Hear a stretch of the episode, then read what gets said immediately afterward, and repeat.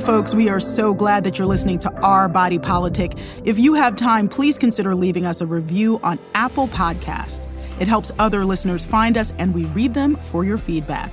We are here for you, with you, and because of you. Thank you. Hi, folks. This is Our Body Politic. I'm Farai Chideya. This week, we're bringing you an episode from our archive that's relevant for our times. One of Our Body Politic's missions is to bring context to the news, and part of that process is drawing lessons from the past. I hope you enjoy the show. Later on our show, we're going to talk about aging well and how to start thinking about it when we're younger. When I envision aging with purpose and vigor, the first person I think about is my friend Betty Reed Soskin. Betty recently retired at age 100 from her work as a national park ranger and community historian. Last fall, I joined Betty and her family to celebrate her centennial at her workplace, the Rosie the Riveter World War II Homefront National Historical Park. People traveled from all over the world to hear Betty speak about people too often left out of history. Today, I wanted to play you and her a little time capsule of that conversation. In between this interview and her retirement, Betty wrote her memoir, Sign My Name to Freedom. She got a commemorative coin from President Obama after lighting the national Christmas tree, and then fought off a home invader who stole that same coin. Yes, she fought him off at age 94. So here's to aging with purpose. Betty, you continue to inspire me, and I hope to see you soon. From the archives, originally for the podcast One with Farai, here's my 2014 conversation with National Park Ranger and community historian Betty Reed Soskin, now retired. Hello, Betty. It's an honor to have you with us. Hello. So, why don't we just start with this park, which you have championed and at which you work, the Rosie the Riveter World War II Homefront National Historical Park? That's a mouthful. Tell us what it is. It sure is. And the reason that it is so long is it started out to create a, a park that was an homage to the women who had worked on the home front during that wartime. And once we got into the stories, it was so complex. And there were so many stories within that story that the rest of that home front became obvious that needed to be included. So, most of us know who Rosie the Riveter is, the iconic image of women working in factories during World War II and the actual flesh and blood women who did the work. How does a national park relate to this? It was a part of the campaign to, to attract women into the workforce, but there were many, many women who are, who are not included in that image. There was nothing that attracted black women into the workforce based on that Rosie the Riveter image, and I certainly didn't relate to it. 20 year old Betty came into the workforce as a clerk in a Jim Crow segregated union hall that was in Richmond. I never saw a ship under construction, for instance. I was not a part of that larger picture. So I had not really, during that era, ever related to Rosie the Riveter as an image that I aspired to. How do you think that we can tell stories about America that honor people, for example, who have served, but also point out the inequities in who was even allowed to have opportunities? It's so hard to go back and find myself in those times, and for a changing nation to even be able to realistically go back and revisit that era. But had you gone back to two years before that, I would have been 18. I'd been graduating from high school in Oakland. I would have been the child of a service workers generation. Our fathers and our uncles were the Pullman porters and the waiters and the red caps and the janitors. Our mothers were the domestic servants. I would have followed that course. And so at 20, even working as a clerk in a Jim Crow union hall was a step up it was probably the equivalent of today's young woman of color being the first in her family to enter college. So I want to go forward in time through some of your life to the point where you are now. After many, many years and many lives, I became connected with the National Park Service. I was acting as a consultant to the Department of Interior to plan this park. And it was the first time for me, it was a case of um, how much social change had occurred over those decades since I was 20. This is something the trajectory of my life is reflected in the entire nation. And it's that trip through all those decades that um, makes me now a value to the national parks. So, why did you feel it was important to work with the national parks? It was very obvious to me from the first planning meetings because I was in that room as the only person of color with a group of planners from the National Park Service, the Department of Interior, wanting to conceive what this park would, how, how it be shaped. And I was the only one in the room that could see the scattered sites that were going to be defining this park. And these sites were almost universally sites of segregation. And I'm the only person in the room that had any reason to even recognize that. What gets remembered is determined by who's in the room doing remembering. And I'm the only person in that room who had any reason to even know it. So that eh, from the outset, I was able to provide some aspects of the story that previously had not been recognized. Yeah. Yeah, but you yourself have been consistently an activist and advocate for social justice. And yes, I have. Yeah, tell us a little bit about some of the different roles that you have played in that ongoing struggle. I entered school in uh, Oakland, California.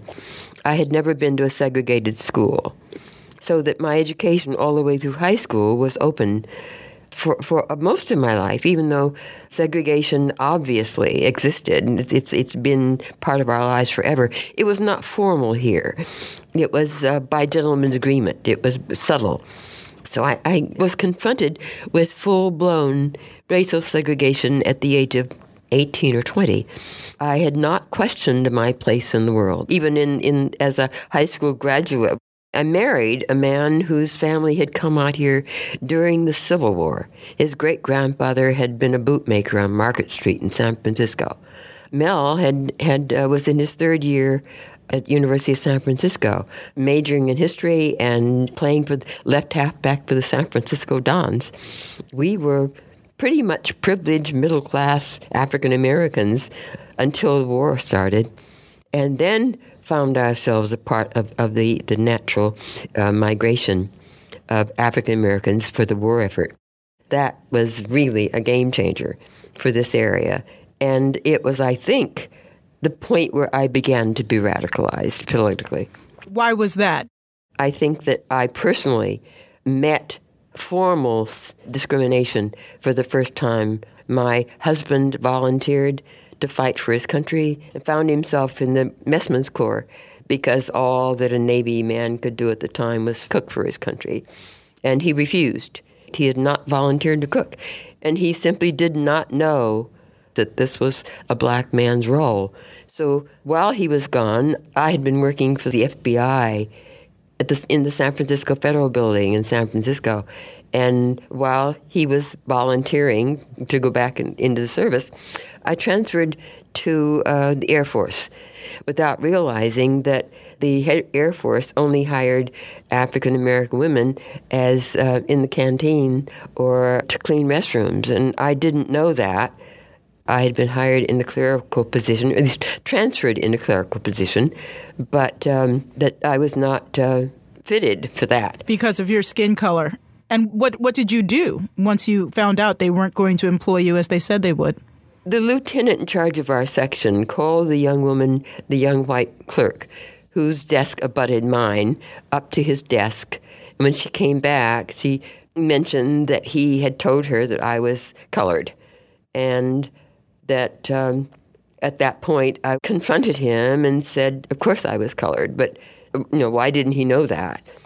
And he said, Well, don't worry, it's all right, Betty. I've checked with your coworkers, and they're all willing to work with you which was for me an insult.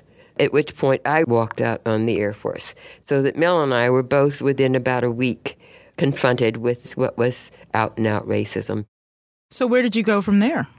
We went into business selling what was then called race records because there was suddenly a market for black culture. These 98,000 people, of which perhaps 50,000 of them were African Americans, came into the Bay Area, bringing with them black culture.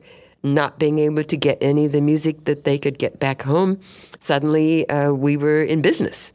and we were very successfully in business. So the store was named Reed's Records, is that correct? Yes, the store was named Reed's Records. And how, how long were you able to keep it open? It's still open. It's we, will celebrate really? its 69th anniversary. wow, congratulations. That is My youngest son is the proprietor.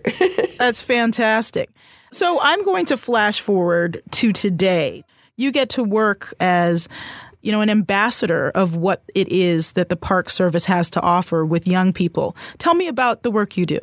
The thing that's important about the work that I do is that this history is so recent that it's not yet gotten into curricula.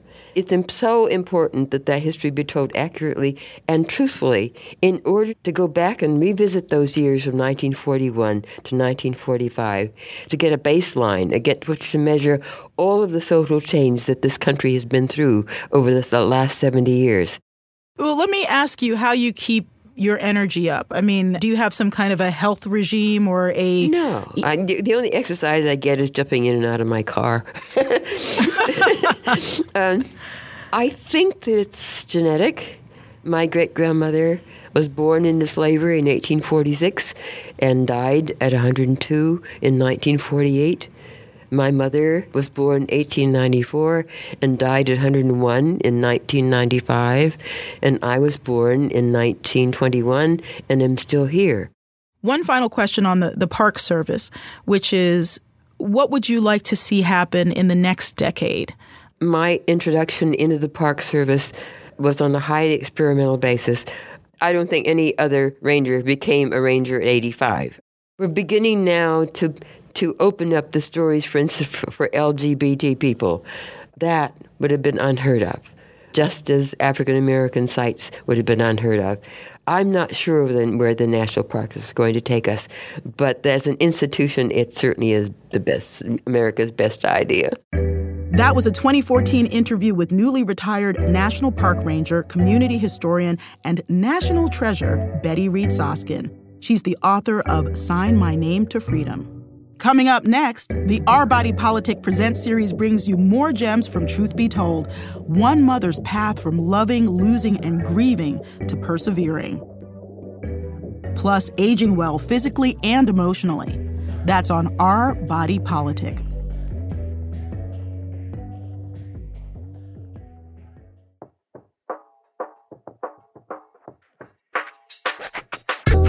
Welcome back to Our Body Politic. With Our Body Politic Presents, we bring you stories and conversations from independent voices in audio.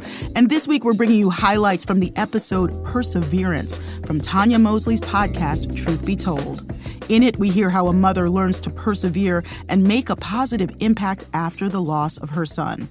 Let's take a listen to Truth Be Told. These days, reporters rarely get to go back to stories they covered, but sometimes we try. I'm grabbing champagne for a do over with Ayanna Brown, a woman I met 12 years ago. I covered the death of her son. Olajuwon Brown was killed in April of 2010. The shooter, Curtis Walker, was out on community supervision for drugs when he mistook the boy's jacket for one of a rival gang member. He was 12 years old. I've kept in touch on and off through the years, and recently we started talking again on the phone. A lot has changed. When we first met, she was a school bus driver. She's since moved on to work full time for the foundation she created in Olajuwon's name. Her days are filled with granting scholarships for kids who need help buying sports uniforms and equipment. She's also back in school, getting a bachelor's in business and trauma recovery. We talk about Olajuwon, this year, he would have been 24 years old. How did you choose the name Olajuwon? Okay. I've got four babies. Olajuwon is baby number four. My first three babies are all named after my husband, Louis. I said, I keep naming all of these kids after this man, and he ain't done nothing. His body ain't grew. He ain't throwing up. Black women especially black moms, are called a lot of things. Pillar of strength is one that I always hear. But those pillars, they're built on a foundation. And right now, with our world in collective mourning, I wanted and needed to take a look at that foundation. So, for this episode of Truth Be Told, I am headed back to Seattle to get a closer look at Ayanna's truth and the story that so many Black mothers deserve to tell. And that's the tremendous cycle of loving, losing, grieving, and persevering. How do you not only survive but thrive through tough times? Black moms like Ayanna Brown have some answers.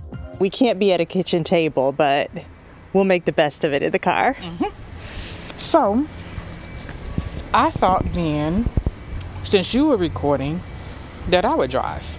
Okay, that sounds good. And you're good at driving. We know that. we put the champagne on ice for later and then hit the road. Driving is Ayanna's thing. Sometimes, when she wants to clear her head, she jumps in the car and drives for hours, listening to music.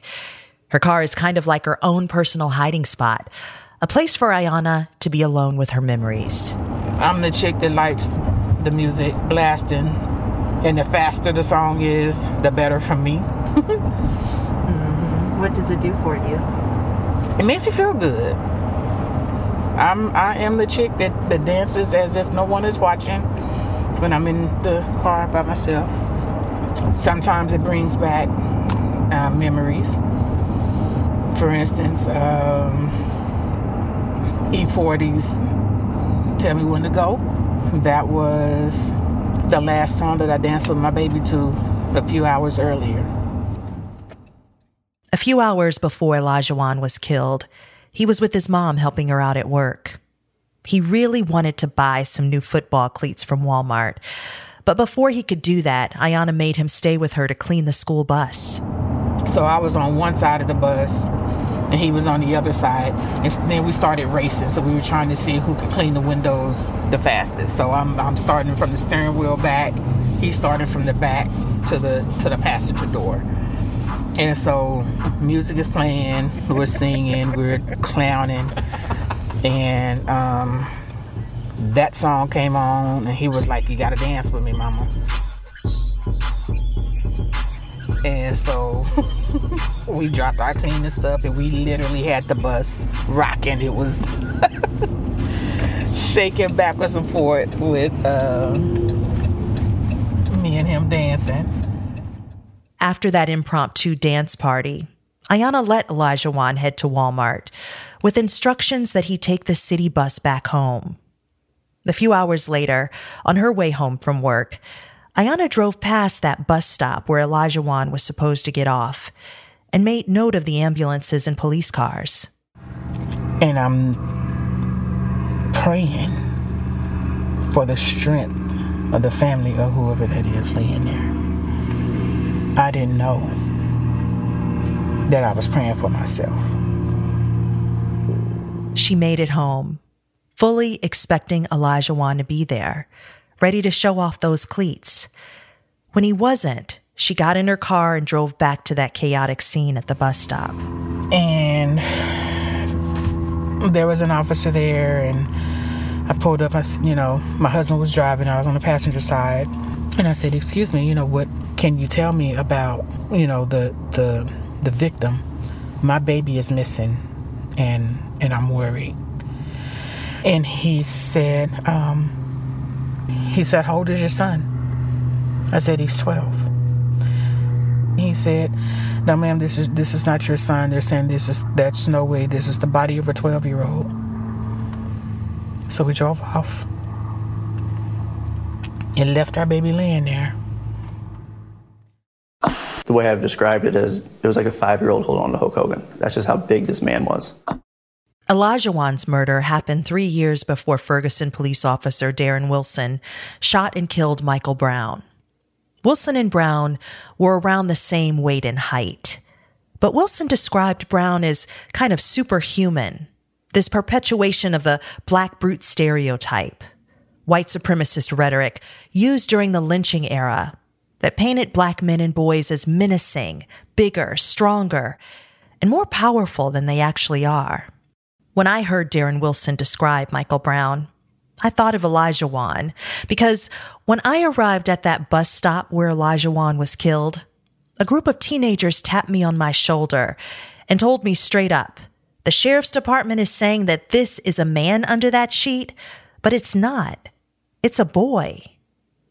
When I questioned authorities about it, they were dismissive, restating what they told Ayanna that the body was an adult man involved in a gang shootout. 24 hours later, they'd correct themselves, but the narrative was already out there. These media missteps, they are not small errors.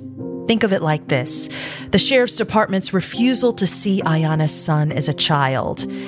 In many ways, it robbed Olajuwon in death of his boyhood and his innocence.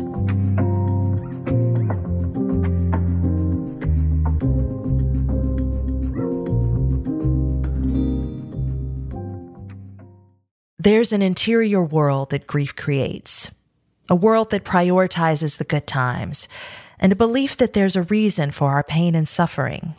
The only reason I'm even breathing is because it's an automatic function. Um, and so I know God is bringing me through this. I know He sees me through it. I know He's He's helping me. He's providing.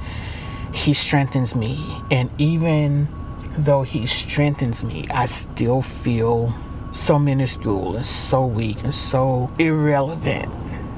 And I know that if it's this hard for me now, and I have a relationship with him, I couldn't imagine surviving this not not believing in God. There's just there's there's no way. You're listening to Our Body Politic. We are bringing you, as part of the Our Body Politic Present series, selections from the podcast Truth Be Told with Tanya Mosley. We're currently listening to part of their episode, Perseverance. Let's continue. Ayanna has come to believe that saying be careful what you ask for. I used to ask God all the time to use me, however He saw fit. Use me to bless somebody else. Well, after I lost my baby, I didn't make that request anymore. And I admit that had I known in advance that he was part of the deal for that prayer to be answered, I wouldn't have made that request. Mm. Mm. So he still he you know because because he's God, he still uses me uses me the way he wants. But as far as me asking him, I didn't ask anymore. Yeah. A lot of people stay angry and stay in that space of anger. How do you keep yourself from being there? Oh. I I I can't let me keep being angry. It's exhausting. Um when I was angry, when I really when I realized that I was in the angry stage, that was really nasty. What keeps me going now is my hurt. So it fuels you. It does. It does. When I'm laying in bed and the rest of the world is quiet and well, my husband's not quiet. and That man is snoring, keeping up a lot of noise. but when everybody else is, is sleeping and resting, I'm crying. And the madder I get at him, the more I do for my baby. Mm. So I keep I keep converting what could be my hurt. And when you say hate, him, you're talking about my baby's killer. killed mm-hmm. your son. Mm-hmm. I allow my hate, what could be my hate for him, I convert that into my love for my baby. And so, since both of those are never ending sources, my hate for him, my love for him, as long as I'm alive, this work will continue. Have you ever come to a place of forgiveness of this man who killed your son? I have. You have? I what actually, does that look like? I actually um, told him that. And I started out by thanking him. I thanked him for making sure that all of our holidays feel like something was missing. I thanked him for making sure Olajuwon wouldn't graduate from high school. I thanked him for ensuring Olajuwon wouldn't live his life dreams. I thanked him that um, our daughter in law would never join our family. I thanked him for um, making sure I'll never get to love on the grandbabies that Olajuwon would have given. He gets all the credit for that. and I did tell him that I for, that I forgive him, but I made it crystal clear that it wasn't for the ease of his conscience or the lack thereof. It was for me and my healing yeah. and my survival and my strength. Mm-hmm. It was it was to free me. That word freedom with passing time does it feel like you're you're getting there? I'm more fluid now. I'm not stuck. Pain is still there. It still hurts me as if it just happened. That pain never goes away. Shortly after Olajuwon died, Ayanna started doing things that would give her the motivation to get up in the morning, to do more than that automatic function of breathing, like the work of the foundation. The number to reach it is Olajuwon's old cell phone. Please leave your message for Olajuwon Brown. You still got it. Mm-hmm. When we started the foundation, in 2012. We knew we were going to need a business number. And we decided since we were still paying for his phone, why, why not make his number the business number? You're so open and expressive about Olajuwon. So many people know his story. You're working on behalf of him. I'm even going others. to school on behalf of him. my degree is for him. I'm going to school for my baby. To enhance the work that I'm doing for him, and it's symbolically his his diploma as well, because he's not here to get it. So his daddy's daddy graduated high school for him. His mom is gonna graduate college for him. Listening to Ayanna makes me think of that Marvel show, WandaVision, where Vision says to Wanda, What is grief if not love persevering? The Bible talks about this. Ayanna and I take a minute to read Corinthians 13. Love is patient, love is kind. It does not envy, it does not boast, it is not proud, it does not dishonor others, it is not self seeking, it is not easily angered. It keeps no record of wrongs. Love does not delight in evil, but rejoices with the truth. It always protects, always trusts, always hopes.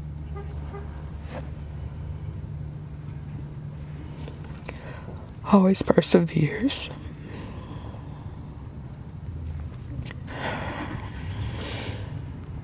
I catch myself doing that um, displaying this where Olajuwon is concerned. The patience of learning to do things, the patience of going to school, the patience of going through these processes to make these changes and to make these differences um, it always protects, always trusts, always hopes, always perseveres. My love for my baby is that's my perseverance. That's what makes me do what I do. And it's so funny because you know how after you lose somebody, you're sitting around, especially when it first happens, and everybody's sitting around laughing and talking and reminiscing, and right. And so, when me and my kids would be together, and something weird would happen or crazy would happen, I would tell them, "Okay, remember this moment." So later on, when I'm gone, you can remember this, you know, about me. Put this in your in your treasure chest. I had no clue that I would be the one opening up that treasure chest. And when I tell you that I think if I am not the richest, I am one of the richest women in the world. Because I have those memories that are so precious and rare. With the music bumping, it's time to head back to Ayanna's house. She's leading a Zoom call with city leaders about creating more programs for young people. What I'm seeing in Ayanna, what I'm learning from her, comes into focus. There is really no such thing as healing from a tragedy like this. It's about managing the pain and using it as fuel to persevere. When was the last time you heard the fight was sloppy? Anonymous, you never hear me copy. That was host Tanya Mosley's Truth Be Told and a portion of their episode Perseverance, which is part of our Our Body Politic Presents series. Coming up next, our weekly roundtable Sipping the Political Tea takes a look at healthy aging with author Elizabeth White and Dr. Mercedes Carnethon. You're listening to Our Body Politic.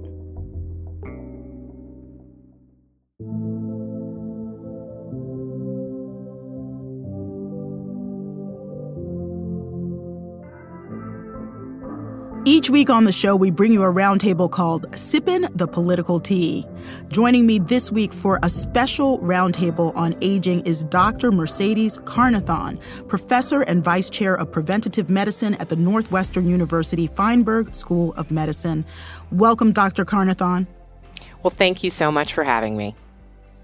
And we've also got Elizabeth White, the author of 55 Underemployed and Faking Normal, also a fellow at the incubator Ideas 42. Hi, Elizabeth. Hi, glad to be here. This week, we're discussing aging. We're going to look at our own journeys with aging, how to navigate the healthcare system and aging related medical needs, plus what women of color in their 30s, 40s, and 50s can do to set themselves up to age well physically, emotionally, financially, and more. And I know for me, it is a season where I see the generation above mine in my family really struggling with choices about healthcare. Do I get the double knee replacement or deal with severe joint pain, for example? How do I communicate with my doctors? So, a group of friends of mine and I in our 40s and 50s, I'm 52, have made a pact to support each other's health now and in years to come. We are trying to build to stay around and stay in the game. So, there's many factors affecting our health. Uh, work, finances, stress. Elizabeth, I want to start with you. You wrote 55 underemployed and faking normal after attempting to re enter the workforce in your mid 50s. Tell us about your journey and what led you to tell your story to others. So, I have all the props and credentials Harvard MBA, I have a master's in international studies from Johns Hopkins, I worked at the World Bank, etc. I am 68 now, and in my mid 50s, hit an icy patch during the Great Recession where I lost two very, very good consulting jobs I'd had for a long time. They downsized. I was out of work, not worried because of my background, and my phone stopped ringing. And it didn't just stop ringing for a month or two, it went on for months. I wrote an essay describing what it feels like to suddenly be on the outside looking in at a life that's no longer yours. It got picked up by uh, PBS uh, and went viral. In a day, it had 11,000 people responding. And that's when I knew we were having a national uh, crisis because the comments were, Me too, this is my husband, my brother. Why are we not having a conversation about this? Yeah. And so, how did you go about guarding your health as you realized that work and money were becoming tight? Because the stress of life events and the reality of age discrimination can affect our health. What did you do? So, even like during the pandemic, because I'm a little bit of a gym bunny, and when I couldn't go, a couple of friends, we would walk. We just. Mm walked and walked. And I have other friends. Sometimes we cook together and, you know, share meals. And Um, at this point, at my age, health is the most important thing because if that goes, so much else goes. And so, to the extent that I can, I pay attention to what I eat. The walking keeps the stress down. I have a circle, I call sort of my resilience circle of friends I can tell the truth to. The faking normal in my title was so many of us who are hurting are pretending we're okay when we're not okay. And so I have women and a few men that I can go to and just be really candid mm. with what's mm. going on with me. Dr. Carnethon, as you are listening to Elizabeth tell her story, you know, and and hitting this wall in her mid 50s, but also having that resilience. What lessons can we draw from that as we think about aging and how it intersects with all these other factors like money? The majority of my career has focused on chronic diseases, the heart disease, diabetes, hypertension, now lung diseases that affect us and that are primary sources of disparities in life expectancy between people of color and uh, you know, the majority population. And one thing that I've found is that healthy lifestyle is really the cornerstone, but the ability to make healthy lifestyle choices depends on one's resources. And even before depending on the resources, it depends on one's ability to troubleshoot and problem solve. And so I study chronic diseases, and I believe that mental health and mental wellness is really the the upstream factor that allows somebody to troubleshoot their situation, that allows them to um, be able to put themselves out there, um, ask for help when they need it, and identify a team to support them in achieving their healthy lifestyle goals. I think what I've learned throughout my career is that we have to start with mental health as health before we can get to the necessary lifestyle changes, the initiative one has to take to advocate for themselves within a healthcare setting to get the care that they deserve. And those factors combined can lead to healthier lifestyles as we age. You know, we've really been covering the mental health crisis that's going on in this country. And it's so hard as someone who struggled with my weight over much of my life. I am pretty much pulling up my big girl pants to figure out how I can and and I'm not talking about weight for looks, you know.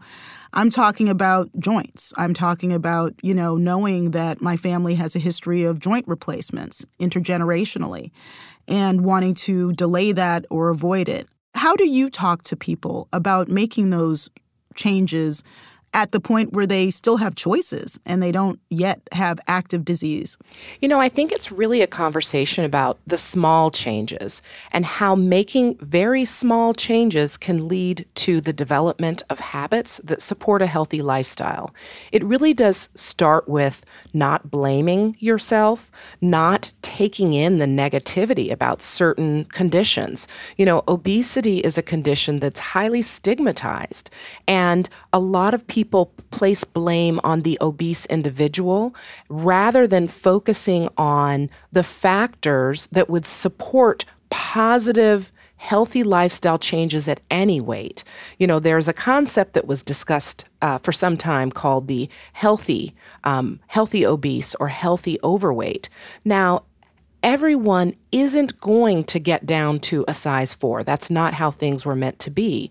But you need to be your best at the weight that you know that works for you and i think when you make the changes to eat a healthy diet um, prioritize getting sleep engaging in activities that bring you joy and reduce your stress over time, some people will see changes in their weight. And even when they don't, they may see changes in other parameters, such as their blood pressure, their blood sugar levels that inform glucose, that overall lead to a longer and healthier life. You are listening to Sipping the Political Tea on Our Body Politic. I am Farai Chideya, and this week we are doing a special roundtable on health at every age with Dr. Mercedes Carnethon, professor and vice chair of preventative medicine at Northwestern University Feinberg School of Medicine, and with Elizabeth White, the author of 55 Underemployed and Faking Normal.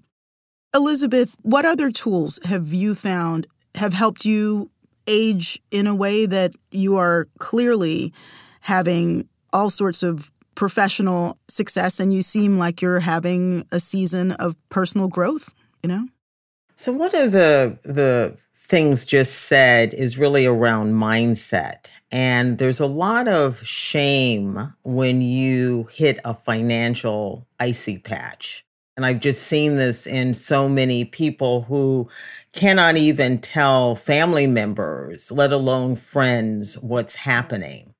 This is happening actually to millions of people. You are not by yourself. You know, when you think back to 1965, when the Older Americans uh, Act, which is our sort of framing legislation for old age policy, that was like in 1965 when life expectancy at birth was 70.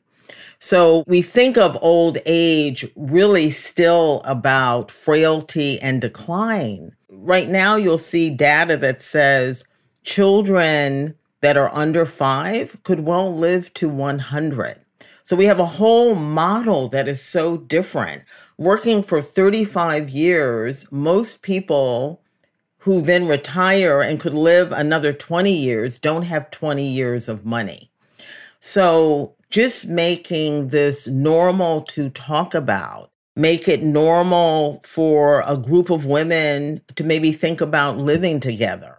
The old models aren't going to work with this new longevity. One thing I think about as we've been talking about money, jobs, stress, health is all the research about how obesity also goes with food insecurity, not knowing where your next meal is coming from and you know also using food as as medication like the fats and sugars, let me tell you. There there there's some, you know, mood changers. Dr. Carnethon, you previously talked about how the strong black woman image can prevent women from seeking help when they're struggling with mental health. Give us some cultural context. You know, every culture has different things that are asked of us and that we ask ourselves. How does our self image as black women affect our health and our aging? we really value individualism and what people can do versus cultures that value community and the society. And one of the characteristics of collectivist cultures is that we feel good about ourselves and we succeed when our entire community succeeds. And when we think about that, if we applied that to black women, and you know, there are various schemas that have been discussed, the superwoman schema, we can do it all, we are strong. That is really a very individualistic viewpoint when there are so many things that make us strong. What makes us strong are our family members. Maybe more women need to consider living together and supporting one another. The financial strains of childcare could be mitigated if cousins and other family members live together. So I think in some, I would focus on a shift towards collectivism, towards caring for one another. That would provide a great deal more support and the type of resilience that's being highlighted here. I do want to ask about elder care. My family was lucky enough to be able to do home hospice for my grandmother, for example, and she did, you know, end of life care for her mother. And that is not always possible and not always common. And and it's not just about the very end of life. Many people in their 50s, 60s, 70s, sometimes even 80s are caring for people who are older than them or their age and have physical disabilities that require a lot of care. How do you talk to people who are active caregivers? It's a real struggle and it blends with financial factors. It blends with the logistics. You know right now um, my husband's 100 year old grandmother who raised him when he came to america from liberia is you know we're facing a crisis in how to continue caring for her the sandwich generation, those of us in our 30s, 40s, and 50s who are caring for young children, as well as aging adults, really do need supports. Um, this is a case where I think government supports can be quite helpful, um, certainly within the um, within the space of providing care. If a family member has to leave their job to provide care for their loved one, and they're willing to do so in their home, providing financial support, paying them to be that caregiver rather than moving them into an institution is one model that can work. Elizabeth, as you look at, at having this resiliency collective, do you ever talk about the possibility that some of you may have cognitive declines? I remember a long, long time ago, I read this book called The Myth of the Black Superwoman. She was talking about during slavery when to make it palatable and acceptable to take your child to sell your partner down to the next plantation, then the mythology around Black women not feeling as much. We didn't miss our children as much. We wouldn't be devastated with our, our partner or spouse being sold somewhere. That that got sort of uh, we we began to internalize that myth, but the origin of it that um, we're we are somehow not as fragile, don't need to be taken care of, don't have the same sorts of feelings. So I think when we claim that strong woman mantle to really understand that it's not always there to serve us. We sort of deal with, I think, some of the pain that we're having or struggle that we're having in unhealthy ways because we feel we have to sort of present to the world that strong woman image. And lots of my friends, we do think of should we be moving in together, three of us, then if we pull that money, then we could have a nurse there. These are conversations that are happening. You are speaking my language because I have a whole planned golden girls with you know one friend and we're going to try to see who else we can get in you know and and really seriously i have some things to figure out and i'm just absolutely thrilled to hear you talk about it I'm going to wrap up with you, Dr. Carnethon. You are an expert in preventative medicine, and we have covered many different intersections here. But for women in their 20s, 30s, 40s, 50s who want to live to their 80s or beyond, how do we set ourselves up successfully? You've already talked about some things, but any final thoughts? Yeah, I think my final thoughts on that are prioritizing yourself really thinking about what brings you joy, what makes you happy. You can unapologetically prioritize getting good sleep each night, you can unapologetically prioritize saying, you know, I need my downtime to be able to exercise or to be able to meditate. Because the cornerstone of a healthy, long life, and you want a long life that's free from as many diseases and disabilities as possible, the cornerstone of that is healthy lifestyle.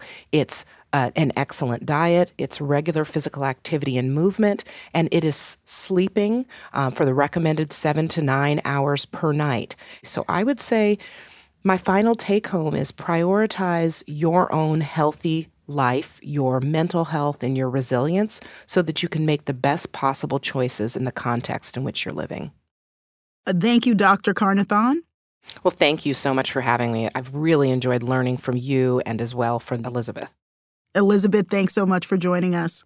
Likewise, thank you for having me.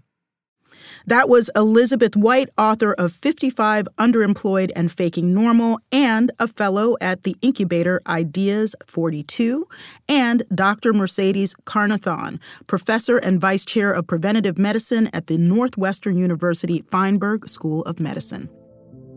Thanks for listening to Our Body Politic. We're on the air each week and everywhere you listen to podcasts. Our Body Politic is produced by Diaspora Farms. I'm the executive producer and host, Farai Chideya. Our co executive producer is Jonathan Blakely. Bianca Martin is our senior producer. Bridget McAllister is our booker and producer. Emily J. Daly is our producer. Our associate producer is Not Tina Bean. Production and editing services are by Clean Cuts at 3Cs.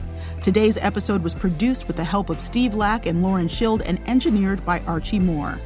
And a big thanks to Tanya Mosley and her team at Truth Be Told, which just won a Webby Award. Woot woot! Truth Be Told is a production of TMI Productions and is produced by B.A. Parker, Aisha Brown, Phyllis Fletcher, and Enrico Benjamin in association with Fearless Media. This program is produced with support from the Ford Foundation, Craig Newmark Philanthropies, the Charles and Lynn Schusterman Family Philanthropies, Democracy Fund, the Harnisch Foundation, Compton Foundation, the Heising Simons Foundation, the BMe Community, Katie McGrath and J.J. Abrams Family Foundation, and from generous contributions from listeners like you.